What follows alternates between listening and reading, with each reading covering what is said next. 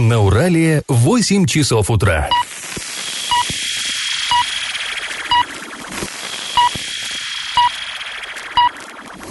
В эфире немного аналитическая, немного юмористическая и слегка музыкальная передача «Заварники» на радио «Шансон Орск». Категория 12+. Доброе утро, друзья. Всем привет. Вы слушаете радио Шансон Орск. В эфире программа «Заварники». И ближайший час проведете с нами Эльвира Алиевой. Всем привет. И Павлом Лещенко. Сегодня мы с вами поговорим о перезапуске завода синтетического спирта. Вчера мы на этом предприятии побывали и пообщались с его руководством. Помимо этого мы обсудим некоторые кадровые перестановки в городе, ну и вообще коснемся множества других интересных новостей. Но новости будут чуть попозже, а сейчас старости. Пашины старости. В этой рубрике мы уж не раз, не два, и даже я уж не знаю сколько, рассказывали о 30-х годах. Ну, на самом деле, по-моему, эпоха самая-самая интересная, настолько она переломная, настолько насыщенная разными событиями. Ну вот представьте, да, в начале века Россия была аграрной страной, а уж наш город, да, вообще, ну, какой-то уездный городок, где ничего крупнее там кожевенного завода не видали люди, да, вот круп промышленности я имею в виду. И вдруг, бах, здесь такие там с, просто гиганты промышленные стали строиться на ровном месте в голой степи. Но это просто вот потрясает воображение. Я даже не представляю. Сейчас, мне кажется, такого размаха ничего быть не может. А, то есть тогда город преображался. Этим интересная эпоха. Но и не только вот именно город, но и вся наша страна. Тогда взяла курс на индустриализацию, все вы это прекрасно знаете. Но не только вот, да, машины входили в обиход там вместо лошадок, не только какие-то электростанции строились, но и в мелочах тоже было полное перевооружение. В частности, а, тогда входили, только входили а, в строй ну, так скажем, первые компьютеры советские. Или, точнее, даже не компьютеры, а калькуляторы. А еще, точнее, арифмометры. Но электрические. Это что-то было совершенно невероятное. И вот у нас в архиве в нашем городском хранится такой, знаете, листочек. Это рекламная, по сути, листовка, присланная из Оренбурга, из э, Союз Культторга, была такая организация. Предлагали купить Орску арифмометр. Назывался он КСМ, клавишная счетная машина. Вот сейчас мы просто настолько привыкли, что у нас есть эти калькуляторы, да, в телефоне. Даже уже, мне кажется, никто не пользуется нормальными обычными кнопочными калькуляторами. Ну, что там, раз нажал кнопочки, и все, тебе ответ выдан. А тогда, ну, такого не было. Люди считали на счетах, костяшки, все это понятно, много ошибок было, и долго. И вот изобрели такую штуку, арифмометр, то есть там внутри были валы, крутились, нажимаешь на клавиши там сколько плюс сколько, крутишь ручку, и вот эти волки, они вращаются, и в итоге выдается правильный ответ. Но довольно долго он, правда, досчитывался. И вот э, в Орск э, привезли такую электрическую машину, которая не просто рукой крутить, то есть раньше счетовод, счетоводы имели довольно мускулистые руки, они должны были крутить эти арифмометры, а это вот электричество, за них отделал прогресс. И вот, значит, интерес. Причем, кстати, э, машинка эта, она была закуплена, технология у американской фирмы Монро. Ну, тогда вообще просто настолько быстрым был вот этот процесс перевооружения, что не изобретали велосипед, а закупали готовые технологии, внедряли их здесь у нас довольно успешно. И вот интересно, смотришь эту, э, значит, бумажку, такие формулировки. Вот я зачитываю. Наличие электромотора на КСМ обеспечивает несравненно большую скорость вычислений в, срав- в сравнении с ручными машинами, а также меньшую утомляемость работника. Мотор работает от обыкновенной осветительной сети 130 вольт переменного тока. Никакой специальной проводки не требуется. И вот э, быстро, да, говорят, быстро очень работало. Как быстро? И там приводятся данные, как э, вот все четыре арифметических действия, сложение, вычитание, умножение, деление. Все это делается очень быстро. На сложение действия занимало 6 секунд. Вот представьте, вы ввели нажали на кнопочку, 6 секунд он считает, сколько плюс сколько.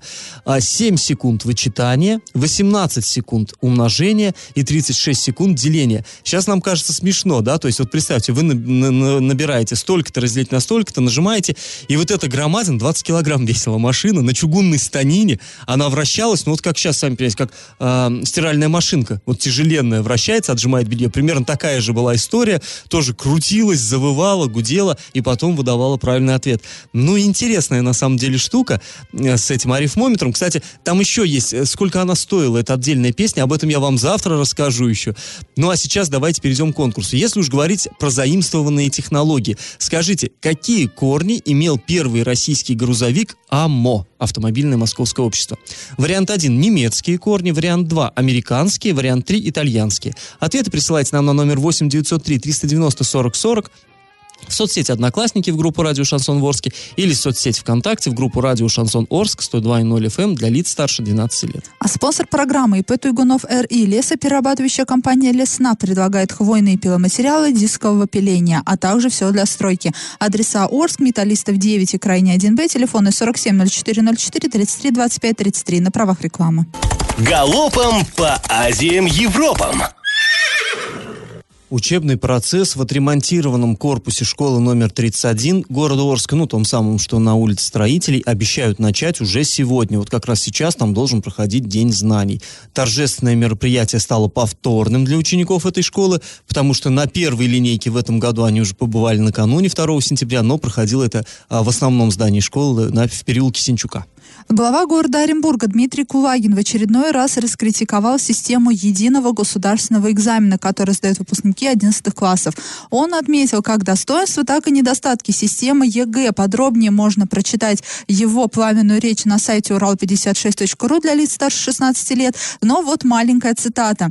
«Я на шкуре своих детей, а это значит и на своей шкуре испытал все прелести и недостатки ЕГЭ. С одной стороны, это открытая дорога при наличии хороших баллов в вузы без каких-либо а, там черных ходов. С другой стороны, это лотерея и большие нервы. И вот сейчас родители одиннадцатиклассников все вздохнули в едином порыве, наверное.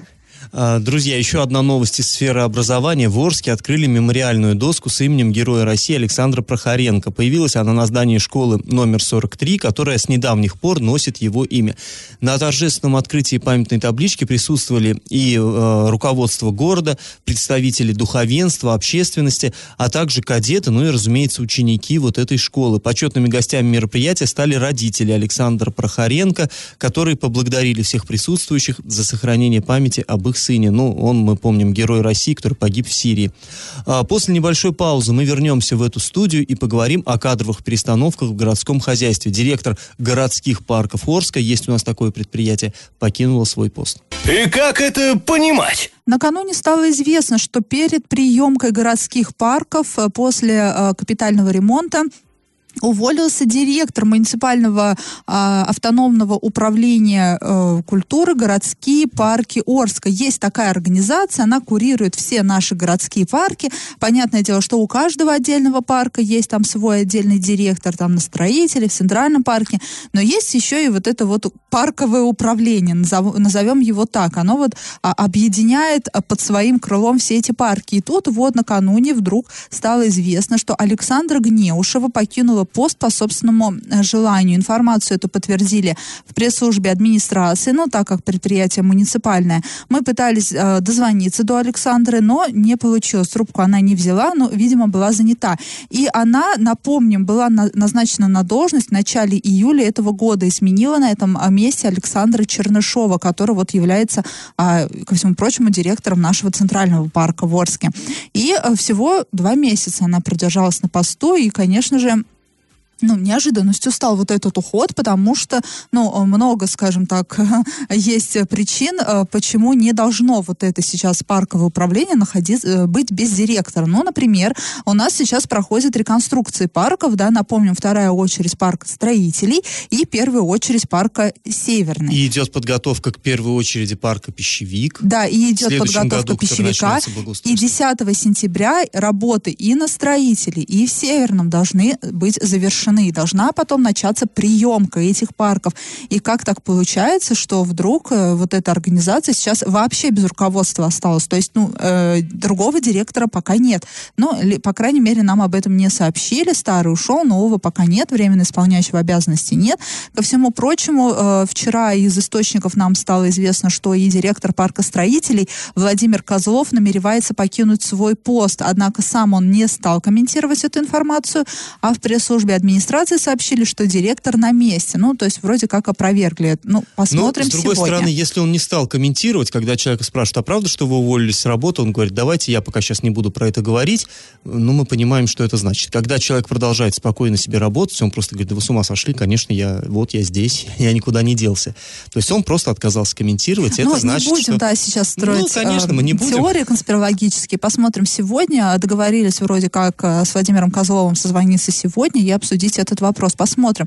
Но, тем не менее, ну, скажи, э, скажи же, Паша, это как-то, ну, все странно выглядит. Да, конечно, не- странно. непонятно почему. А, И э, я была вот в выходных в парке Северном, живу там, благо, недалеко, и мне кажется, что там как раз-таки успеют до 10 сентября, там уже стоит, э, тренажеры стоят, ну, там, э, нап- напомним, первая очередь благоустройства, понятно, что там не что-то грандиозное должно появиться, а только часть Ну, вот, мы с э, тобой пока не знаем элементов. план работ какой, да, вот досконально, как это будет комиссия Но принимать. визуально На наш с тобой взгляд, может быть, там, Ты допустим, знаешь, всё сделано. обычно, Паш, на наш э, с тобой взгляд все выглядит э, плохо, и, например, как на улице Елшанская, а потом по итогу оказывается, что у стройконтроля э, к тому, э, в чем мы видим косяки, нет вообще никаких претензий. А здесь, в парке Северном, мне кажется, они все, все успеют, там сейчас установлены тренажеры, установлена детская площадка, ну, э, с виду очень, очень крутая детская площадка, и осталось э, по- покрыть специально, нанести специальное покрытие, вот это вот резиновое, Резиновое, там вот да. эта крошка, она уже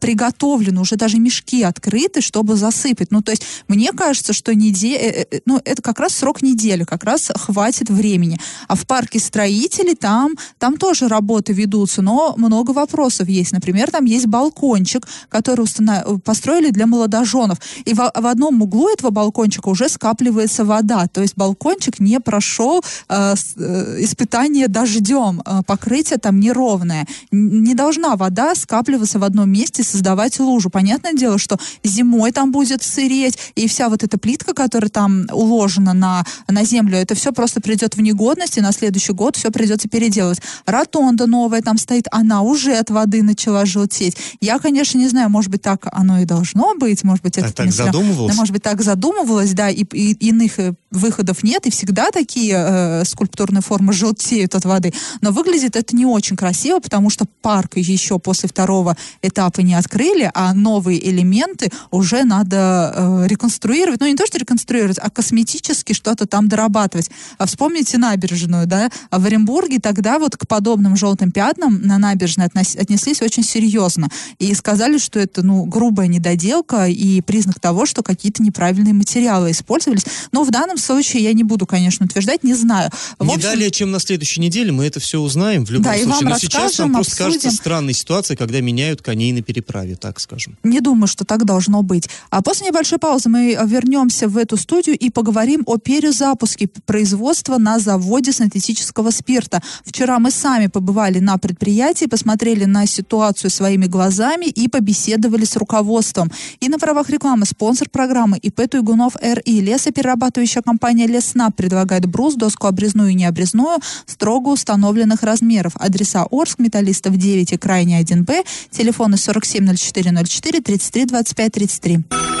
Я в теме. Орский завод синтетического спирта, про который мы здесь с Элей э, практически каждое утро говорим в последнее время, потому что ситуация там такая тревожная сложилась.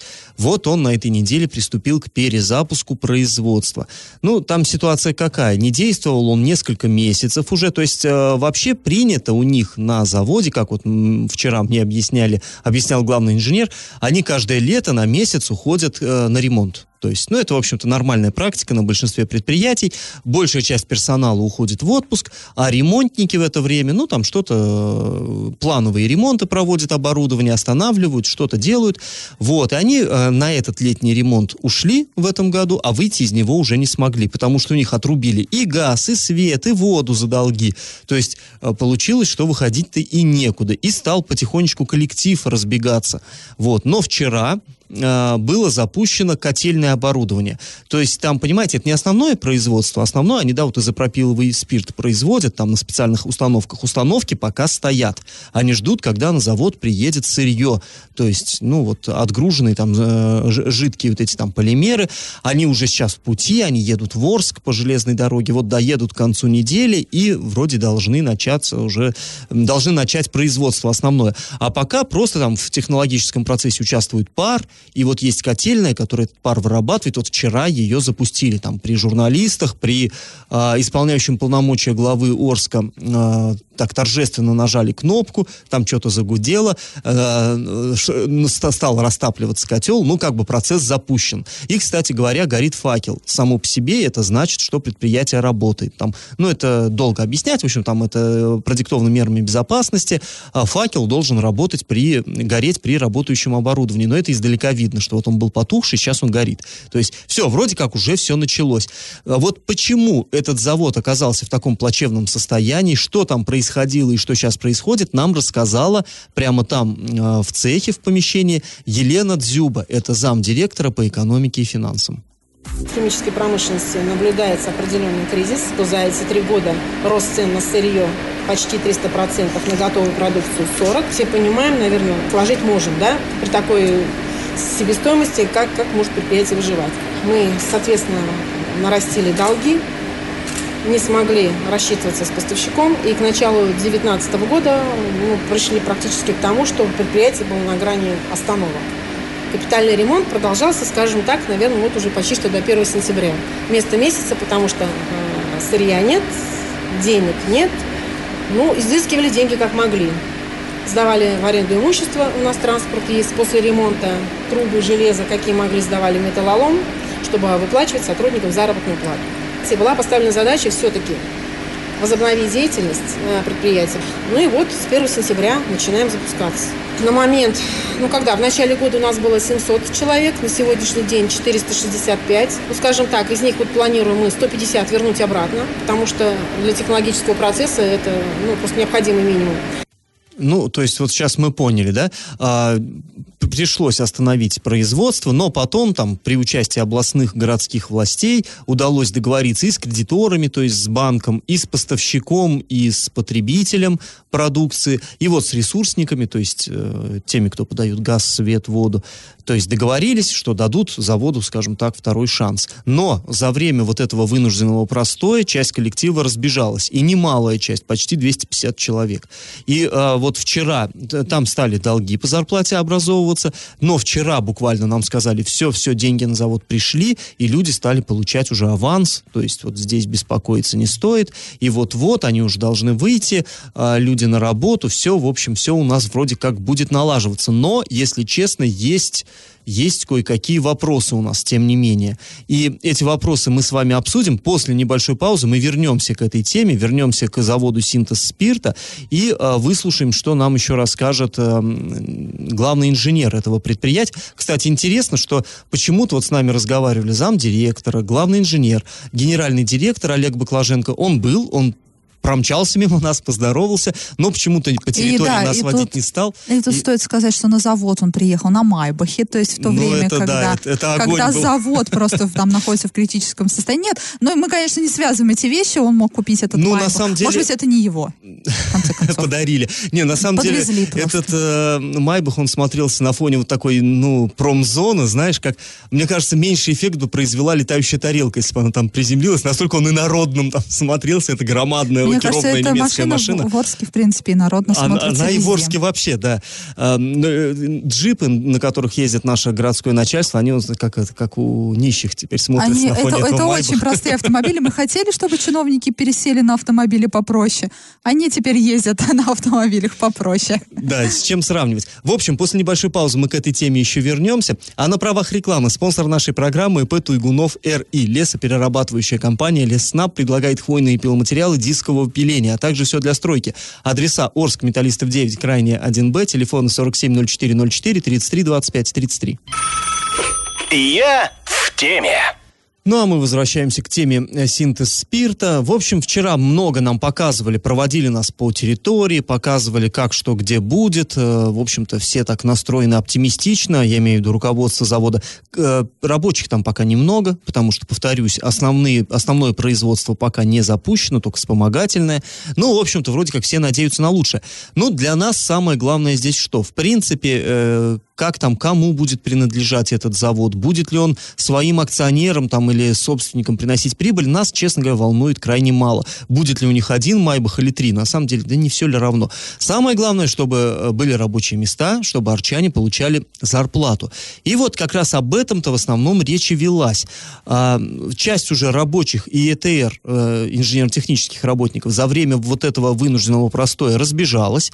Кое-кто уже и из города уехал, Ну смотри, понимаем. чуть более чет- 400 человек остается, и вот Елена Дюба сказала, что 150 они будут возвращать на производство. Вот там, ты знаешь, это интересная история. Э, Она сказала, 150 будут возвращать. Э, Главный инженер, вот сейчас мы выслушаем, он сказал, что 100, то есть там, видимо, еще нет окончательного решения, сколько они намерены людей звать на, э, на работу. Но в любом случае, в общем, вот самое важное, чтобы рабочих мест было как можно больше, да, и зарплата там была достойной. В общем, как намерено руководство восстанавливать коллектив, а мы понимаем, это опасное производство, это не так просто. Нельзя взять человека с улицы и сказать, вот, на, работай на этой установке. Нет, там надо, нужен грамотный, обученный коллектив.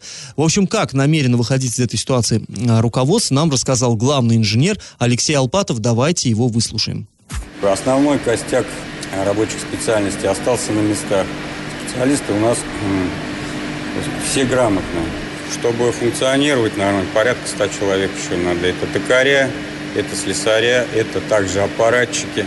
Три человека, оператор котельной не хватает на данный момент. То есть э, на пуск у нас вакансии закрыты. Пуститься и какое-то время работать мы без ущерба, без создания аварийных, аварийных ситуаций мы сможем. Но в дальнейшем, что люди ходят также в отпуск. Ну, то есть на больничные ходят также. Нам необходим этот штат, как мы называем, подменные аппаратчики. Ну, Привлекать, в первую очередь, я думаю, что привлекать будем зарплату. Все-таки зарплата до последних событий была у нас довольно-таки неплохая. Да, она может, была, была не слишком высокой по городу, но она была стабильной.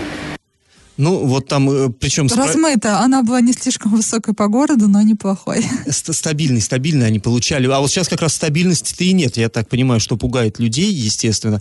Там даже его спросили, а ну, неплохой, это, это как? Это вот не очень высокое, это как? Он сказал, что ну, рабочие получали там э, вот самые такие на начальных разрядах, ну, порядка 20 тысяч рублей. То есть, ну, по Орску, конечно, может и не фонтан, действительно, но нормально.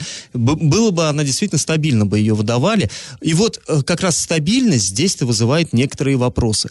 То есть мы там, вот хотелось бы, конечно, и гендиректору в первую очередь этот вопрос задать, но он как-то так прошмыгнул, и мы его уже не, не сумели ухватить за фалды. А вот э, хотелось бы спросить, а на что они вообще рассчитывают, когда они станут, э, как они будут восстанавливать производство? Вот лично для меня, я, конечно, не экономист и не производственник, но для меня это вот очевидная такое, такая штука, да. Если раньше завод работал, работал нормально, потом, а, подорожало сырье, как нам объясняют, сырье очень сильно подорожало, сама продукция не подорожала, по крайней мере, так сильно, и тут вылезли на рынок китайцы, которые стали демпинговать, стали сбивать цену, стали всячески вот, ну, создавать конкуренцию такую нездоровую, и все это привело вот к кризису, да. И сейчас, ну, окей, вы запустите производство, молодцы. А дальше что будет? Китайцев вы куда-то денете? Да никуда, вы их не денете, они на рынке остались. А, может быть, сырье подешевело? Да нет, говорят, вроде оно примерно так же, плюс-минус там. Может, продукция подорожала? Да нет, она тоже сохраняется. То есть, в принципе, в начале этого года завод работал, да, там, без долгов и вот в этих условиях. А сейчас он в эти же условия входит, но уже с таким колоссальным бременем долгов.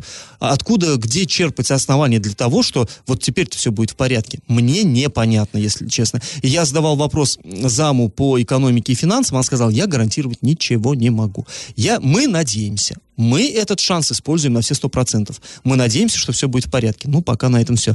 Главный инженер тоже им сказал, а есть гарантия? Он сказал, ну, гарантии нет. Ну и ко всему прочему, главное, чтобы вот этот запуск, да, который был вчера показательным, и вся вот эта круговерть а, команды Паслера вокруг этого завода. Ну, я опять же напомню, да, а, встречался Денис Паслер с руководством, они решали вопросы. Главное, чтобы это Ну, не с было его сейчас... подачи это, Да, с его да. подачи. Главное, чтобы это сейчас не было пылью нам в глаза перед событиями, которые вот состоятся уже в это воскресенье. И главное, чтобы потом просто не сказали, ну, извините, мы пытались, но у нас Но ничего не не получилось. получилось. Будем надеяться, конечно, на лучший результат. Сразу после небольшой паузы, друзья, мы вернемся в эту студию и обсудим, как же отреагировали в Росприроднадзоре на выбросы сероводорода в конце августа в Орске. Ну, спойлер, никак. А, на правах рекламы спонсор нашей программы ИП Туйгунов РИ. Лесоперерабатывающая компания Лесна предлагает брус, доску обрезную и необрезную строго установленных размеров. Адреса Орск, Металлистов 9, крайне 1Б, телефоны 470404 33 25 33. И как это понимать? Росприроднадзор нас э, не продолж- продолжает удивлять, удивляет всегда с, в- по нашим экологическим вопросам, прям э, что не ответ на наш запрос, то сплошное удивление. А прежде чем э, вот к этой теме перейдем, я напомню, да, что помните, каждой, мне кажется, передаче я напоминаю, наш, э, м- мою личную боль, я надеюсь, боль вс- многих, да, смог сильный в начале февраля в Орске, в районе 240-го квартала, в районе с- э, Северного района, да, Орска. А, И тогда до сих пор неизвестно, кто тогда надымил, нагазовал до такой степени, что низги не видно было и дышать невозможно было. Но напомню, что Росприроднадзор тогда прислал ответ, что, э, скажем так, следов промышленных предприятий не замечено э, там, э, и нагазовали автомобилисты и печное отопление всему виной. Напомним, в спальном районе где, в принципе, чуть-чуть есть частных домов, и я не уверена, что они, в принципе, на, печном отоплении Да все живут. бы их сколько было, но это бред, конечно. Ну, бред, да. И до сих пор ну, никто не отвечает за свои слова. Это для меня просто удивительно, да. Вот э, Денису Паслеру в своей предвыборной кампании хорошо было бы вот эту тему раскрутить, вот тогда бы, наверное, он завоевал сердца жителей э, города Орска. А, И э, еще одна история, да, в 26 августа в районе Ключа э, мы э, все, ну, многие, кто там ездит, кто там живет, тоже чувствовали сильный неприятный запах, там, канализации, кому-то казалось, что таблетками пахнет. Мы тогда отправили запросы в Министерство природы Оренбургской области и в Росприроднадзор, конечно же. Министерство природы Оренбургской области, спасибо им а, второй раз, я уже говорю, они максимально оперативно прислали ответ и четко сказали, судя по направлению ветра и характерному запаху, а, виновник вот этих выбросов. А тогда вы, в, в этот раз выбросы-то были не прям большие, там превышение ПДК было в один-два раза, не см- а а вот в начале февраля там чуть ли не в 10 раз, кстати, было превышение. Это АНОС, в общем, нагазовал, да, вот 26 августа. И Росприроднадзор тоже прислал свой ответ, где сказал, что у них сведений о том, что в Орске пахло сероводородом, нет. Им никто данные не предоставлял. Информация о том, что были какие-то залповые и, и аварийные выбросы, к ним также не поступала. Поэтому данных о возможном источнике загрязнения в Росприроднадзоре нет. Я вот поэтому не знаю, может быть, Росприроднадзор нужно как-то переименовать, потому что как бы нету никакого природнадзора. И, насколько я знаю, Министерство природы все данные отправило в Росприроднадзор, все свои вот эти исследования. А ко всему прочему, лаборатории проводили исследования, да, они сразу практически провели исследования. И уже на следующий день были известны данные о том, э, какие превышения ПДК. Ну, им были известны данные, напомним, от нас их э, скрывали всевозможными а, путями. И э, все ведомства вот эти, которые занимались изучением этой ситуации, они все сообщили, что все данные передали в Росприроднадзор. Росприроднадзор, который сейчас должен как бы действия какие-то предпринимать, да, э, по вот этой ситуации, он говорит, ну, извините, никаких данных не было, никакие предприятия ничего не делали, и в Орске 26 августа было хорошо, нормально, и ничем не пахло. Ты знаешь, меня здесь больше всего даже вот эм, что поражает и пугает. Одно дело, если бы они все ведомства, да, и вот так вот сговорились, а давайте мы будем выгораживать там олигархов, и давайте мы не будем про них плохо говорить, и не будем признавать, что они портят там как-то, да, наносят вред окружающей среде, это было бы полбеды, на мой взгляд. А вот когда вот такой разброд и шатание, одно ведомство говорит, да, было то-то, виноват то-то, а другой говорит, а мы вообще ничего не заметили. Значит, все как-то очень, ну, нехорошо в этом плане, система не работает ни черта. Если они в упор одни не видят, другие видят, и нет никакой согласованности, то просто она система развалена, система контроля за качеством воздуха. Да. И вот это, на самом деле, лаборатория, лаборатория провела выбросы и сказала, что у нее нет никаких компетенций давать нам комментарии, обращайтесь там в администрацию, да, и спрашивайте, как, какие превышения были, ну, э, во сколько было превышено ПДК. В администрации, опять напомню, говорят, это не в нашей компетенции э, узнавать эти данные. Ну, такое ощущение, что кроме самих жителей Орска никто не интересуется экологией города, просто никто. Бинго. А, Я, прям- думаю, ты угадала. э, Эврика, надо сказать, да, я открытие сделала. Все вот эти контролирующие структуры, они, по сути, ничего не контролируют. Опять же, э, камень большой в отдел экологии администрации города Орска. Зачем нам нужен отдел экологии? Зачем его так называть? Зачем платить сотрудникам этого отдела зарплату из бюджета города Орска, если этот отдел не занимается экологией, не занимается актуальными вопросами экологии? Э, Давать разрешение на вырубку деревьев – это не самое большая проблема города, самая большая проблема города – это промышленные выбросы и э, недобросовестное поведение промышленных предприятий. Вот и все. И в Орске нет структуры, которая может э, э- этими вопросами заниматься и как-то Ну, как мы видим, и в Оренбурге улучшать, толком ее И в нет. Оренбурге, а в Оренбурге, может быть, и есть, но там тоже никому ничего не надо. И на правах рекламы спонсор программы ИП Туйгунов РИ. Лесоперерабатывающая компания Леснаб предлагает хвойные пиломатериалы дискового пиления, а также все для, для стройки. Адреса Орск, Металлистов 9 и крайне 1Б, телефоны 470404 33 25 33. Раздача лещей.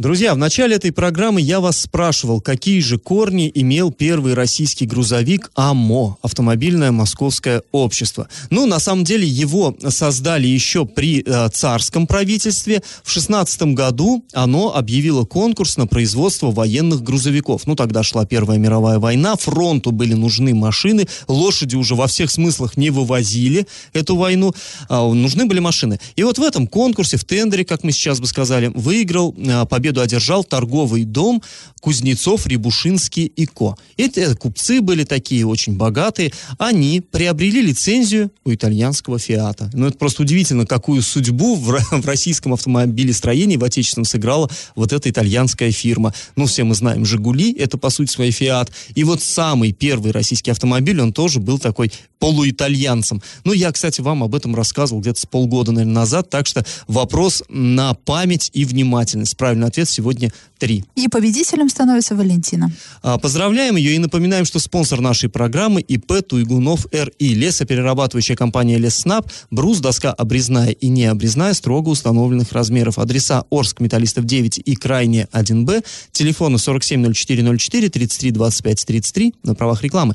Ну а мы с вами прощаемся. Этот час вы провели с Эльвирой Алиевой. И Павлом Лещенко. Пока, до завтра. Завариваем и расхлебываем в передаче «Заварники». Каждое буднее утро с 8 до 9.00 на радио «Шансон Орск». Для лиц старше 12 лет. Радио «Шансон». СМИ зарегистрировано Роскомнадзором. Свидетельство о регистрации Л номер ФС 77 68 373 от 30 декабря 2016 года. Для лиц старше 12 лет.